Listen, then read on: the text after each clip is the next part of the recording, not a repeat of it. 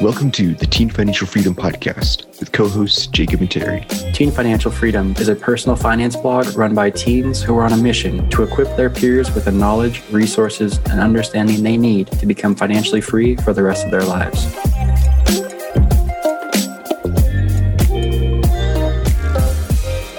What's up, guys? Terry and Jacob here.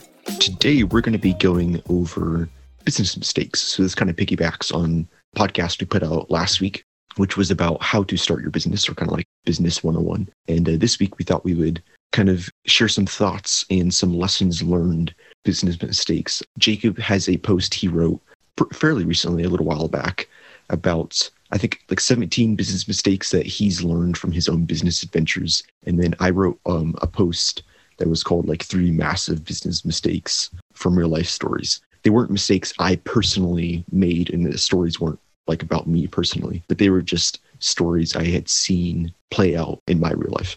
So I'm going to be covering the three big mistakes in my post, and Jacob will be covering his 17 mistakes as well. So with that, Jacob is going to start us off with a couple of points from his post. I have a ton of points here. And so if you're interested in reading more about any of them that I don't really explain that well, just come to the post that's linked down in the description. You could get a more detailed explanation of what I'm talking about. But the first few mistakes come from my very first business that I started, and that was a lemonade stand when I was in fifth grade. Essentially, you know, it was terribly successful whatsoever. It was profitable. Um, I did it for like a day or two, but the first mine aren't mistakes, but mine are more like lessons I learned. And that was as a kid, you have a huge advantage because so many adults are just interested in supporting you as an entrepreneur. They could care less about a glass of lemonade, but if they see an entrepreneur on the street, they're pretty willing to help you out. And so just keep that in mind if you're a teenager or a kid listening to this, the adults are very willing to help you. Also, I learned from this lemonade stand that business is a lot of hard work. I kind of thought that I'd be able just to set up a lemonade stand one day and rake in millions, but I had to go out and buy the supplies and draw up a poster board. You know, just it was like my first glimpse of seeing that business is hard work and it's not just a quick and easy success. So, my next business venture that I started was a car wash, and that wasn't that successful. This was my first business kind of managing a, a team. And with this one, I was pretty bossy at the time. I was probably in uh, seventh grade, and I think I just didn't treat my team that well. Still probably pretty bossy, but I think that my team just wasn't that motivated to work for me because I, you know, wasn't treating them well. And so my third lesson here is is treat your employees graciously and act as if you're equals. And I think that's just helped me so much more in recent years. I'm still learning, but I, I think I'm getting better. The next business that I ran with my brother was a Christmas tree recycling business. And this is where we, after Christmas, went and picked up all these Christmas trees from people that didn't know how to get rid of like their live Christmas trees and then we took them to like a recycling place. So we had to go rent a U-Haul and do a ton of stuff to coordinate this pickup. But essentially, we worked for I don't remember if it was one or two days, but like the, the entire day, like a ten or twelve hour work day. And at the end of the day, like we made in like sales a couple hundred bucks, but when all was said and done, it was you know, not very good profits whatsoever because we had to pay back the U-Haul and do all that. So really the lesson here, lesson number four, was just that some businesses aren't worth it. Even if you're working crazy hard and you make good sales, it's just the profit margins aren't there. Um, and really the only way that you're going to discover which businesses are worth it and which aren't is by trial and error. And so you just have to try and see. And it, once it's not worth it, then pick something else. And my next business was eBay flipping. I essentially would go pick up people's junk and try to sell it on eBay. And kind of a similar story here to the last one where the business just really wasn't that worth it. To me, anyways, I think Terry's had a bit more success than I have with eBay flipping. But my problem here was that the excessive fees that eBay and PayPal and all these platforms charged really just destroy your profits. And so, you know, you might sell an item for, let's say, 100 bucks, but after fees, and I guess I didn't even say, but shipping fees too, you know, you could actually have a profit closer to 60, 70 bucks, and you just lose a lot of money very quickly. And especially when I was having to give some of that money back to my clients that were giving me the junk to sell, you know, it was just the numbers weren't quite working out in that business very well for me. It was a lot of work for not a huge return on my money. So those are kind of the first five mistakes from the first couple of my businesses. But Terry, do you want to share one of your big ones? Sure. So the first one on my list here is called um, Well, business mistake number one horrible financial management. I guess kind of goes without saying, but like if you're not managing your business's finances well, it's just going to fail. So, kind of money or cash or profit really is the lifeblood, the lifeline of your business. That's what will keep it running. The point I really want to make is I've just seen so many examples of really well meaning entrepreneurs and business people who had good businesses, but just not good organization around their finances, or would even sometimes mix their personal and business finances. So the employees that were working under them would be constantly stressed and confused and frustrated because they couldn't make sense of their boss and how they were spending money. And it was just very unorganized, kind of sloppy. And so it's just really, really, really important. I just wanted to kind of point out that it's really, really important that not only are your personal finances organized and that your business finances are organized and that you know your business model works and that you can actually bring in a profit every month, but that you also keep them separated. Don't mix the two. Like, don't deposit like business checks that you get from clients into your personal bank account and then try to make a bunch of transfers. It'll just make for a really sloppy trail that you'll have to sort out later. And try your best not to put business expenses on your personal cards and stuff like that. Try to keep it all separated and organized. It doesn't seem like a big point, but I trust me, it is huge later on. Absolutely. So the next business that I started with my dad, and that was a travel agency. We basically just set it up and then nothing ever happened. But in the process of setting that up, I actually learned how to create a website for the first time. And, you know, after I created that website, I eventually went on to create the Teen Financial Freedom website. I've created probably dozens of websites since then. Um, and so the lesson number six here for me is sometimes the education and the skills that you learn from a business are more valuable than any money that you might get from it. In this case, the travel agency was a complete flop, but it created, allowed me to create other businesses with the websites that I was able to create that have made me a ton of money. And so, really, all the businesses kind of work together, but that initial one wasn't um, that valuable.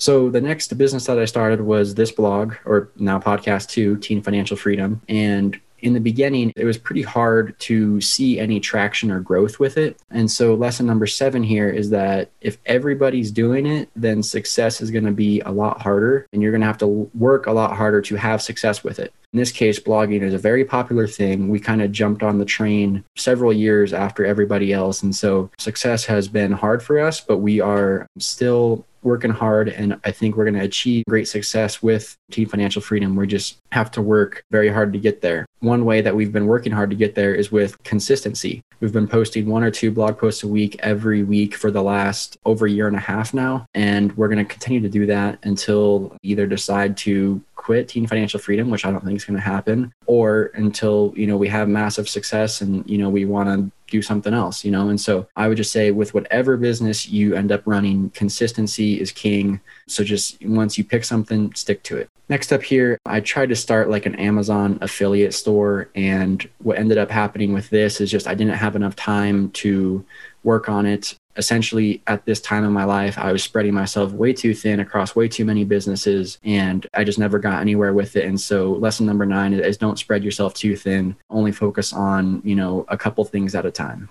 Lesson number 10 here is one that kind of comes with some personal, a personal financial loss for me was when I tried to start this business with my friends and I've talked about this a few different times on the blog, but essentially we were going to try to create this website, kind of sophisticated website. And so I had to pay a programmer to create the website. And after I paid them, then like my friends immediately lost interest in the business and never ended up paying me. And so I paid for the programmer before my friends had paid me. And so the lesson here is make sure you collect the payment from your business partners before you go and spend so much money on something else. So those are kind of the next set of business lessons that I've learned. And number two on my list, uh, business mistake number two, is pick good partners and put your decisions in writing. So this kind of goes off what Jacob was just saying about his business partners in the past. I'd say besides poor financial management, the second biggest mistake I've seen has been bad business partners or just business partners who struggle to communicate with each other. So it's really important. I would say this step, take it with a grain of salt. If you're like 10 or 13 listening to this and you're thinking about starting a neighborhood car wash with some friends, then you don't necessarily have to like do a three hour interview with each friend and file an LLC and pay a lawyer to get a bunch of stuff in writing. It's not exactly necessary for your particular situation. But if you're older, say like 20, and you're putting several thousand dollars into starting a business and you've got a lot more risk involved, then that's when you want to be really aware and I guess just have the foresight to know what kind of person you're going into business with, in that it is extremely, extremely helpful, and I would say almost necessary to get everything in writing. So, any agreements you guys make or that you make with a business partner verbally, make sure you get it in writing. You don't have to record every conversation you have, but like big, important uh, decisions that you make with your partner, get it in writing. And there's actually a story behind business mistake number one in my article and business mistake number two and three as well. If you want to read the stories behind why I picked these three mistakes in particular, uh, you can check out the link in the description below to read that article. But I'll turn it back over to, to Jacob. He's going to list a couple more of his personal lessons learned. Yeah, so the next lesson that I learned was that customer service is everything. Like it's the key to success with any business. If you don't have good customer service, your business is not going to be successful. And really, I mean, I've learned this from every business that I've done, but the main one where this really has mattered the most is when in my uh, freelancing experiences on Fiverr. There, it's just so important to be polite with the customers, to do anything that they ask you to do, just go above and beyond. And I think that's going to go a long way with whatever business you start. So eventually, I started this custom t shirt business, and I've learned a ton of lessons from this, more that I put in this post. But the first one was that I started probably a little too soon with this business. I had done research for several months, but eventually I ended up just buying the equipment that I thought was the cheapest and the best at the time. And for a while, it seemed like a good decision, but down the road, I ended up needing to reinvest into better equipment anyways. And so I would just say that whenever possible, try to delay starting your business until you're pretty much sure that you know almost everything about what you're doing. I mean, at some point you just have to start and, and figure it out for yourself. But I would say, you know, research as much as you can before you get started because that'll help you a ton. The next lesson, which was also from the t shirt business, was to not get a loan from anyone unless you have to to cover your business expenses. In this case, my dad was kind enough to give me a loan to finance this business. He's done that for several of my businesses in the past. But really, it's just a burden that you have to eventually pay off. And it really cuts into your profit and, you know, it just kind of hangs over your head like any debt. And so I would just say, whenever possible, just try to finance your businesses on your own. But if you need to, you know, you can get a loan. It's better to get a loan than to do nothing. But if possible, try to stick to personal, you know, funds when you're trying to finance your business. And I got a couple other general tips on here, but they don't really apply to like a specific story or situation that I was in. And so I would just say if you want to kind of check out a couple more lessons that I learned just from business in general, check out the post. But those are kind of the main ones that I've learned from the actual businesses that I've started. And I'll go ahead and wrap this podcast episode up with business mistake number three on my list, and that is you are undercharging. And this point was actually suggested to me by my business mentor, Mr. Pike, and he has a personal story that kind of explains the point. So, the majority of business owners will find that they are often like undercharging themselves and that they end up working an unnecessary amount of work, like doing an unnecessary amount of work just to try to keep the business afloat when they should probably just raise their prices to charge what is fair. And that will basically relieve so much stress with a fraction of the work. And Mr. Pike has an example. So he was invited to Kentucky to help his dad on his farm, on his dad's farm. And his dad was, they were managing like grass fed beef, like they were selling grass fed beef. So basically, they had a herd of cows and they didn't feed them grains or anything. And they would just, you know, process them, package them up and sell them to people who like the local people who were interested. And he said that when he first arrived at the farm, the business was operating in the red. So it was losing like a lot of money. And it was extremely stressful and painful to run the business. And at first, his dad was opposed to the idea of raising the prices because he wanted to provide affordable grass fed beef to his local community. But eventually, he convinced him to do so. And Mr. Pike actually doubled or more than doubled the prices of the meat. And he noted that when he did so, not only did the business immediately go from losing a bunch of money to making money in the black, he was, he was making profit, but all their their problem customers, the clients who were giving them the most headaches, kind of left. And the customers who stayed and the new ones who came in were courteous, were nice, and would work with them. And so a lot of their headaches disappeared. They could finally start operating in the black. They had profit to work with at the end of every month. And it was all done with a fraction of the work. So the main thing that was killing the farm in the beginning was simply that they were just undercharging themselves by far too much. So with that, we'll go ahead and wrap this episode up. If you would like to see more details on the stories behind each of these points, uh, you can check out Jacob and I's article links in the description below. But I hope you guys enjoyed the episode. And uh, if you have any questions, just let us know, and we will see you guys next week.